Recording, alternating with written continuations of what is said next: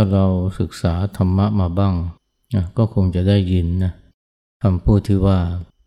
ได้กับเสียเนี่ยเป็นของคู่กัน ไม่ว่าเราได้อะไรมา สุดท้ายก็เสียมันไป เช่นเดียวกันนะสารเสริญกับนินทาก็เป็นของคู่กัน มีคนสารเสริญมีคนชื่นชม ก็มีคนนินทามีคนต่อว่า หรือบางทีก็คนคนเดียวกันนั่นแหละนะที่วันหนึ่งสารเสริญ วันต่อมาก็นินทา หรือว่าร้าย รักกับเลิกนะก็เป็นของคู่กัน พอรักกันสักพักหรือไม่นานก็จืดจางแล้วก็เลิกกันไป สุขกับทุกข์ก็เช่นเดียวกันนะ เป็นของคู่กันคำว่าคู่กันเนี่ยก็มีความหมายหลายอย่าง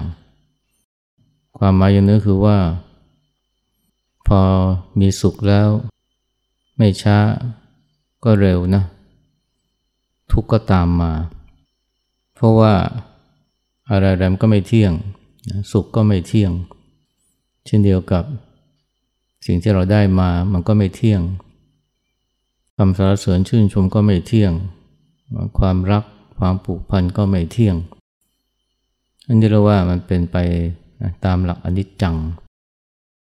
สุขพอมันเสื่อมสลายไป ก็เกิดความรู้สึกทุกข์ตามมา แต่ว่าคำว่าสุขคู่กับทุกข์นี่มันบางทีมันก็ยังมีความหมายอีกอย่างนึงก็คือว่า ทุกข์ก่อนนะแล้วก็จึงสุขทีหลังหรือสุขตามมาถ้าความจริงในชีวิตของคนเราของโลกเนี่ยมันก็ลองสังเกตดูมันก็จะ หนีไม่พ้นนะ สุขแล้วก็ทุกข์ หรือว่าทุกข์แล้วก็สุขนะเช่นเดียวกับ สบายแล้วก็ลำบาก หรือว่าลำบาก แล้วจึงสบาย อันนี้ในชีวิตเนี่ยเราก็ดูได้นะ คนที่สุขก่อนหรือสบายก่อน บ่อยครั้งก็มักจะ เจอความทุกข์หรือความยากลำบากตามมา อย่างเช่นเด็กๆเนี่ยที่ขี้เกียจเรียนหนังสือนะเอาแต่เล่น เดี๋ยวนี้ไม่ได้เล่นกับคนอื่นนะ เล่นเกมออนไลน์ มันสบายนะ ถึงเวลาทำการบ้านก็ไปลอกเขา ถึงเวลาสอบก็ไม่ต้องเตรียมตัวสอบนะก็คอยใช้วิธีทุจริตในการสอบนั่นเด็กที่ทำแบบนี้ก็จะรู้สึกว่ามันสบาย หรือว่ามันสุขนะแต่สุดท้ายเนี่ยก็ต้องเจอความยากลำบาก เพราะว่าไม่มีวิชาความรู้ ก็เลย ประกอบอาชีพได้ลำบาก พอไม่มีอาชีพที่มั่นคงหรืออาชีพที่ดีนะชีวิตมันก็ลำบากยิ่งขึ้นตามมา เช่นเดียวกันนะ ไม่ว่าเด็กหรือผู้ใหญ่เนี่ยถ้าว่า เอาแต่นั่งนั่งนอนนอนมันก็สบายนะ นั่งดูโทรทัศน์ทั้งวันหรือว่า นั่งก้ม เล่นโทรศัพท์ ทั้งวันทั้งคืนเนี่ยมันก็สบาย จะเรียกว่าสุขก็ได้ แต่ว่า พอโตขึ้นนะ หรือว่าพอแก่ตัวลงสุขภาพก็แย่ เดี๋ยวนี้ก็เป็นที่รู้กันแล้วนะว่าการใช้ชีวิตแบบนั่งนั่งนอนนอนเนี่ย มันทำให้เกิดโรคภัยไข้เจ็บต่างๆ มากมาย โรคอ้วนโรคหัวใจโรคเบาหวานแถมพอแก่ตัวก็อาจจะเป็นโรคความจำเสื่อม อันนี้เรียกว่า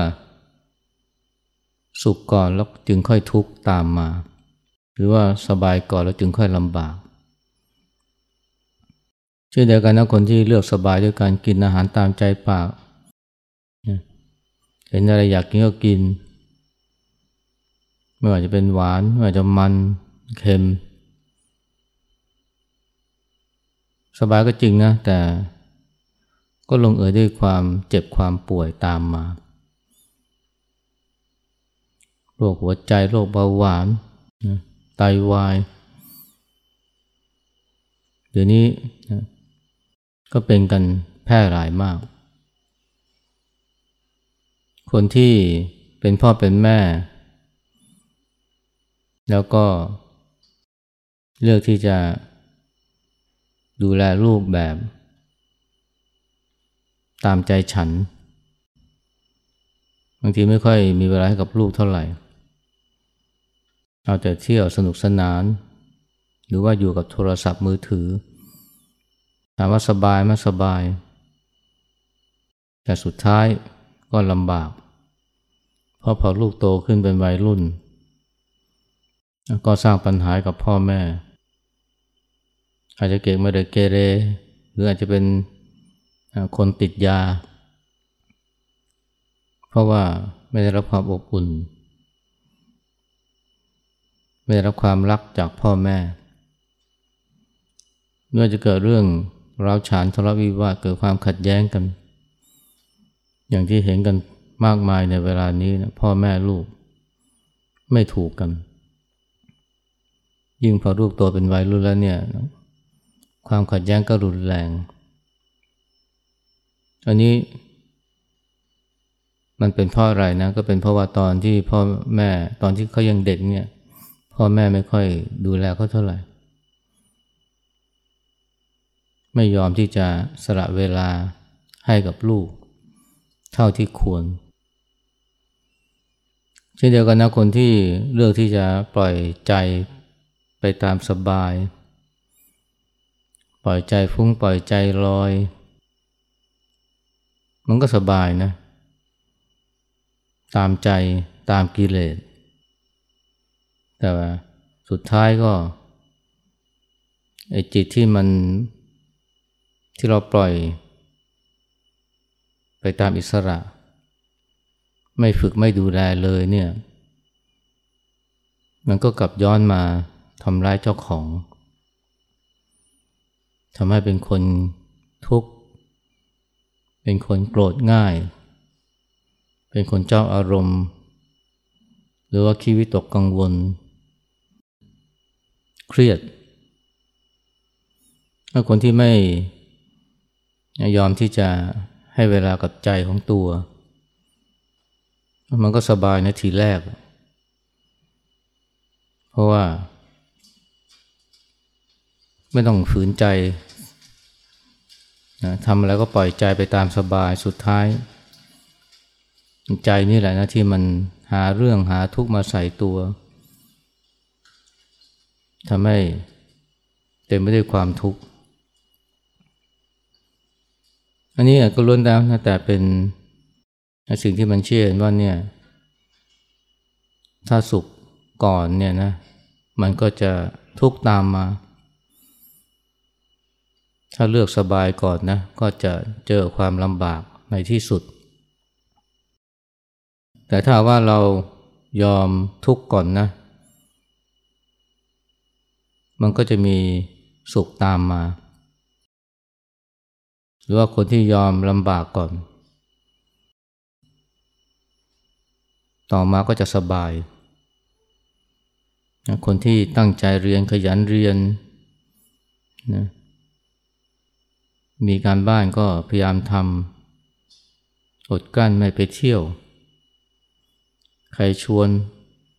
ให้ไปเล่นก็ไม่ไป เพราะว่า ยังทำการบ้านไม่เสร็จ ต้องบางทีก็อดตลับขับตอนอนในการเตรียมตัวสอบ ถามว่าลำบากมันก็ลำบากนะ จะเรียกว่าเป็นทุกข์ก็ได้นะ แต่ว่าสุดท้ายก็สบายหรือเป็นสุขนะ เพราะว่าพอมีความรู้มีวิชา มันก็มีอาชีพที่มั่นคง ก็ทำให้ ความเป็นอยู่เนี่ยสะดวกสบายมากขึ้น อย่างที่มันมีคำเรียกว่าเนี่ยรักดีหามจั่วรักชั่วหามเสา รักดีเนี่ยนะมันก็คือยอมลำบากก่อน เสร็จแล้วก็ ถึงเวลาก็หามจั่วนะจั่วมันเบา รักชั่วเนี่ยคือว่าไม่ไม่รักดีนั่นเองนะขี้เกียจ ไม่เอาใจใส่ในการเรียนก็สุดท้ายก็หามเสานะหรือคนที่ยอมนะยอมเหนื่อยแทนที่จะนั่งนอนนอนตื่นสาย ไปออกกำลังกาย วิ่งทุกเช้า ถามว่าเหนื่อยไหมเหนื่อยนะบางทีก็อยากจะเลิกนะแต่ว่าเห็นประโยชน์ของมัน พอทำแบบนี้ไปเรื่อยๆเนี่ยจนกลายเป็นนิสัยกลายเป็นวิถีชีวิตเนี่ยสุดท้ายนะร่างกายแข็งแรง ไม่ค่อยมีโรคภัยไข้เจ็บมารบกวน มีความกระปี้กระป๋อยมีกำลังวังชาในขณะที่เพื่อนร่วมรุ่นนะเจ็บป่วย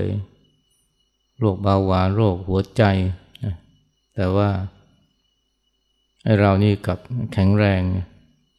เดินเถินสะดวกเนี่ยก็เรียกว่าสุขนะเรียกว่าสบาย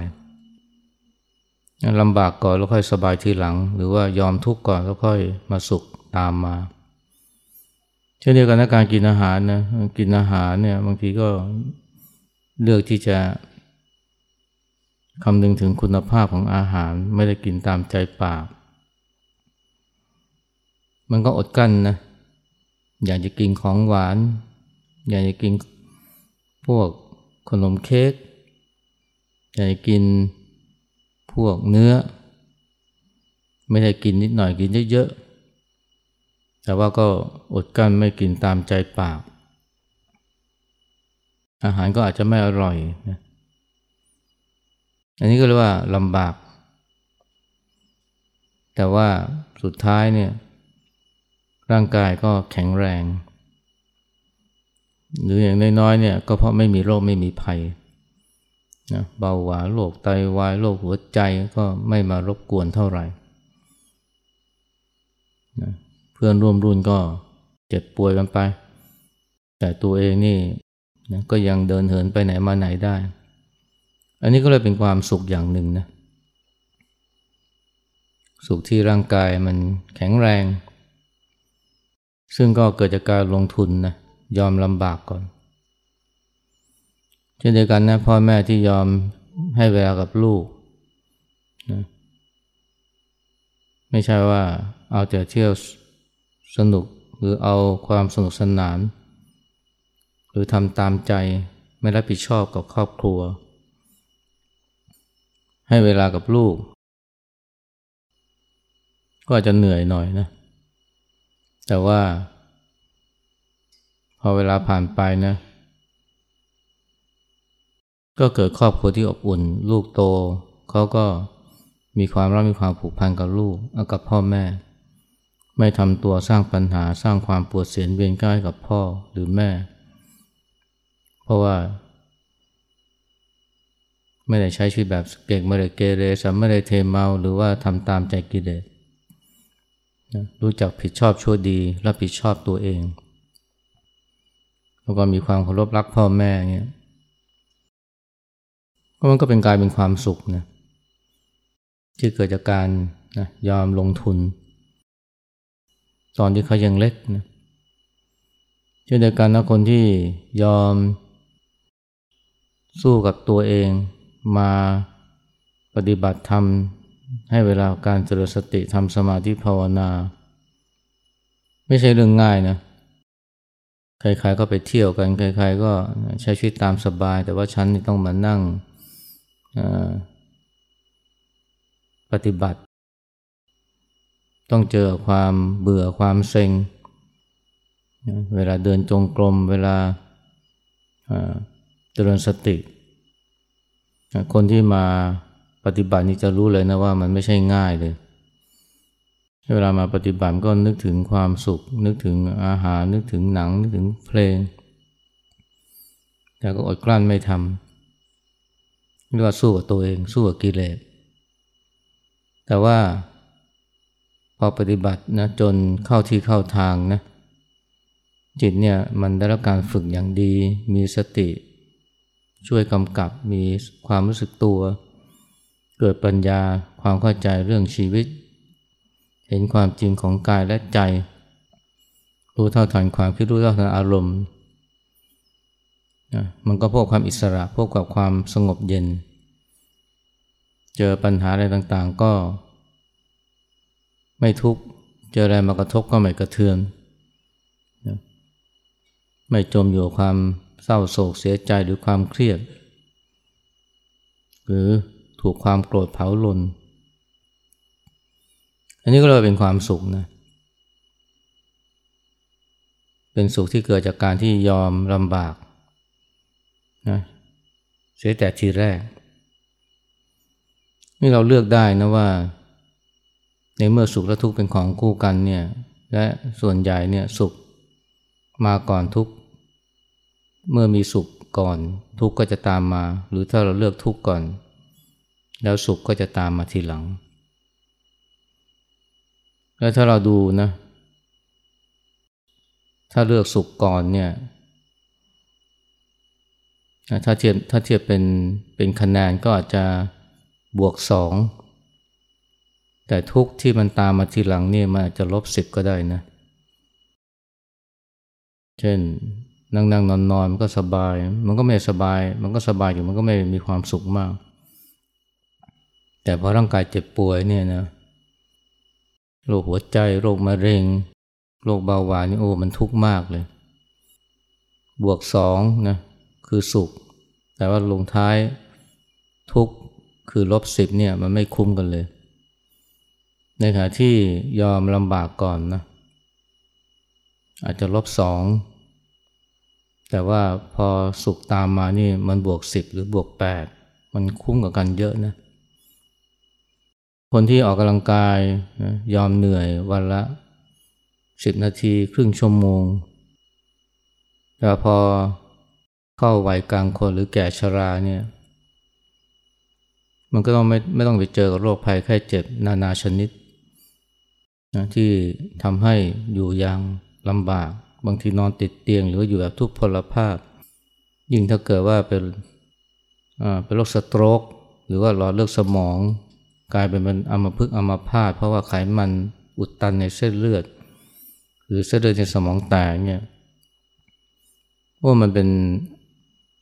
ความทุกข์สาหัสเลยนะ นอนติดเตียงเป็นสิบปียี่สิบปี สุขชั่วคราวแต่ทุกยาวนาน สุขจากการที่กินอาหารอร่อย หรือว่านั่งนั่งนอนนอนนี่มันก็แค่บวกสองแต่ว่าพอทุกข์เพราะ จนต้องเจ็บป่วย นอนติดเตียงเนี่ยหรือพิการเอามาพึกเอามาผ้าเนี่ยมาลบสิบนะบวกสองกับลบสิบนี่ยังไงก็ติดลบอยู่นั่นเอง ในขณะที่ยอมทุกข์นะออกกำลังกายเป็นประจำกินอาหารนะถูกสุขลักษณะอาจจะลบสองแต่ว่าผลได้เนี่ยคือไม่ทุกข์ไม่เจ็บไม่ป่วยนี่มันก็อาจจะบวกแปดบวกเก้านะถ้าคนที่ เห็นการกายฉลาดมีสติปัญญาเขาก็ยอมทุกข์ก่อนแล้วก็สุขทีหลัง ยอมลำบากก่อนแล้วก็ค่อยสบายทีหลัง เช่นเดียวกันปฏิบัติก็เหมือนกันนะเรายอมเหนื่อย ยอมเบื่อยอมเซ็งนะไม่ได้ไปสนุกสนานเหมือนคนอื่นเพราะมาภาวนามาเจริญสติทำสมาธิมาเดินจงกรมมาสร้างจังหวะ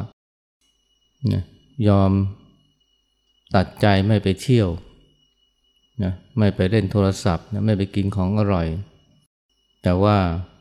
มันก็ได้ผลที่คุ้มค่านะเพราะว่ามันก็ทำให้ชีวิตมีความสงบเย็นมีความสุข เจอความผันผวนปูนแปลในชีวิตอย่างไร มันก็ไม่ทุกข์มาก ในขณะคนที่นะครับคนที่ปล่อยใจไปตามสบาย ไม่คิดที่จะฝึกฝนใจเลย ถึงเวลาทุกข์นี่มันทุกข์สาหัสเหลือเกินอกหักก็ทุกข์เศร้าโศก คนรักตายจากก็กลัดกลุ่ม หรือว่างานการล้มเหลวก็เครียดนะบางคนก็ถึงกับฆ่าตัวตายนะเรียกว่าเอาตัวไม่รอด ทั้งๆทที่มีวิชาความรู้แล้วก็มีเงินเยอะ แต่จิตไม่ได้ฝึกจริงถ้าเราดูช่วงช่วงคนเรานี่ก็จะเห็นเลยนะ ก็คือมันสุขก่อนแล้วก็มันทุกข์ทีหลัง หรือสบายก่อนแล้วก็ ลำบากทีหลัง นั่นคือเวลาเราเป็นเด็กวัยรุ่นเป็นหนุ่มเป็นสาวเนี่ยว่ามันสุขนะ แต่พอเริ่มเข้าสู่วัยกลางคนแล้ว เข้าสู่วัยชราเนี่ย มันทุกข์เลยช่วงช่วงคนเราเนี่ยมันก็เริ่มต้นด้วยสุขก่อนแล้วก็ทุกข์ตามมา คือพอเข้าสู่วัยกลางคนพอเข้าสู่วัยชราเนี่ย ร่างกายมันก็เสื่อมสังขารมันก็เเปราะบาง ที่เคยสุขเมื่อกลายเป็นทุกข์ที่เคยสบายก็กลายเป็นลำบาก แล้วของพวกนี้เนี่ยนะถ้าว่าเราไม่ฝึกจิตฝึกใจไว้เลยนะ ในขณะที่เราเป็นหนุ่มเป็นสาวเป็นวัยรุ่น หรือว่าอยู่ในวัยกลางคนเนี่ยพอเราแก่ชรานะว่ามันจะเจอกับความเสื่อมของร่างกายความเจ็บความป่วยที่สามารถจะสร้างความทุกข์ให้กับเรา ทั้งทุกข์กายและทุกข์ใจ แต่ถ้าฝึกใจไว้นะถ้าฝึกใจไว้รวมทั้งฝึกกายด้วยเนี่ยโอ้มันก็ช่วยบรรเทาให้ความทุกข์เนี่ยไม่ให้รุนแรง หรือถึงจะมีความทุกข์กาย ถึงขั้นเจ็บขั้นป่วยด้วยโรคร้ายนะแต่ว่าใจที่ฝึกไว้ดีก็ทำให้ไม่ทุกข์ใจเท่าไหร่ อย่าไปหวังพึ่งเทคโนโลยีนะเทคโนโลยีเนี่ย ทุกวันนี้เนี่ยมันก็ช่วยทำให้เรามีอายุยืนยาวขึ้น ในรอบร้อยปีที่ผ่านมาเนี่ยนะคนเรามีอายุยืนยาวหมายถึงค่าเฉลี่ยนะอายุค่าเฉลี่ยเพิ่มเป็นสองเท่า จาก 35 เป็น 70 หรือจาก 40 เป็น 80 แต่การที่คนเรามีชีวิตยืนยาวขึ้นเนี่ยมันไม่ได้แปลว่าสุขสบายมากขึ้นนะ อย่างเขาพบว่าเนี่ยพออย่างที่ไม่ต้องไม่ต้องไม่ต้องอะไรไม่ต้องดูอื่นไกลนะพอคนเรามีอายุอายุยืนยาวมากขึ้นเนี่ยมันเจออะไรบ้างนะเจอความเจ็บป่วยนานาชนิดเลยโรคหัวใจโรคมะเร็งไตาวาย และเดี๋ยวนี้โรคอัลไซเมอร์โรคความจำเสื่อม ความจำเสื่อมหรือว่าอัลไซเมอร์นี่มันกลายเป็นสาเหตุการตายอันดับสามของคนในโลกที่เรายุคพัฒนา อันดับแรกโรคหัวใจอันดับที่สองโรคมะเร็ง อันดับที่สามโรคความจำเสื่อมหรืออัลไซเมอร์ ซึ่งพวกนี้ล้วนแต่เป็นโรคเรื้อรังกินระยะเวลาเป็น 10-20 ปี เทคโนโลยีทำให้คนเรามีชีวิตยืนยาวขึ้น แต่ว่ามันไม่ได้ทำให้คุณภาพชีวิตดีขึ้นเลย เพราะอายุยืนยาวก็จริงนะแต่ว่า มันเป็นชีวิตที่ยืนยาว เพราะด้วยยืนยาวขณะที่เต็มไปด้วยความเจ็บความป่วย อย่างมีเขามีการคำนวณว่าเนี่ย เทคโนโลยีทำให้เรามีชีวิตยืนยาวขึ้น ถึงแม้ว่าจะเพิ่มขึ้นหนึ่งปีนะ แต่ว่าในหนึ่งปีสิบสองเดือนเนี่ย แค่สิบเดือนเท่านั้นแหละนะที่มีสุขภาพดีคือสบาย อีกสองเดือนเนี่ยเจ็บป่วย มีชีวิตยืนยาวขึ้น แต่คุณภาพชีวิตไม่ได้ดีขึ้นเท่าไหร่ เพราะว่ามันเจอความเจ็บความป่วย นี่คือสิ่งที่เราได้จากเทคโนโลยี ก็เมื่อคนที่เป็นโรคร้ายและเทคโนโลยีทำให้ไม่ตาย แต่ก็ไม่ได้หาย ก็พังงับพังงาบนะอยู่ในห้อง ICU เนี่ยถ้าเป็นสมัยก่อนนี่ไม่มีเทคโนโลยีเนี่ยก็ตายไปแล้ว แต่เทคโนโลยีทำให้ไม่ตาย แต่คุณภาพชีวิตก็ไม่ได้ดีขึ้นเลยนะเพราะว่านอนติดเตียง นี่กับคนที่เป็นโรคร้ายนะ กับคนที่ไม่ใช่โรคร้ายแค่เป็นคนแก่ก็เหมือนกัน อายุยืนยาวขึ้นแต่ว่าไม่ได้มีคุณภาพชีวิตดีขึ้นเท่าไหร่เลย เพราะว่าเจอโรคร้ายนานาชนิดนะนี่จะไปหวังพึ่งเทคโนโลยีนะมันต้องหวัง ถ้าจะพึ่งก็ต้องพึ่งใจของเรานี่แหละให้เราสามารถที่จะอยู่กับความทุกข์อยู่กับความพันผลปวนแปรได้ด้วยใจที่ไม่ทุกข์ออกกำลังกายก็ดีแล้วนะกินอาหารที่ถูกสุขลักษณะก็ดีแล้ว แต่มันไม่พอนะมันต้องฝึกจิตฝึกใจด้วย ต้องยอมยอมเหนื่อยนะยอมยอมเสียเวลา ยอมเจอความทุกข์ในวันนี้ ระหว่างที่เราภาวนาระหว่างที่เราปฏิบัติธรรมยอมที่จะอดกลั้นไม่ไปเพื่อเพลิงกับสิ่งเสพ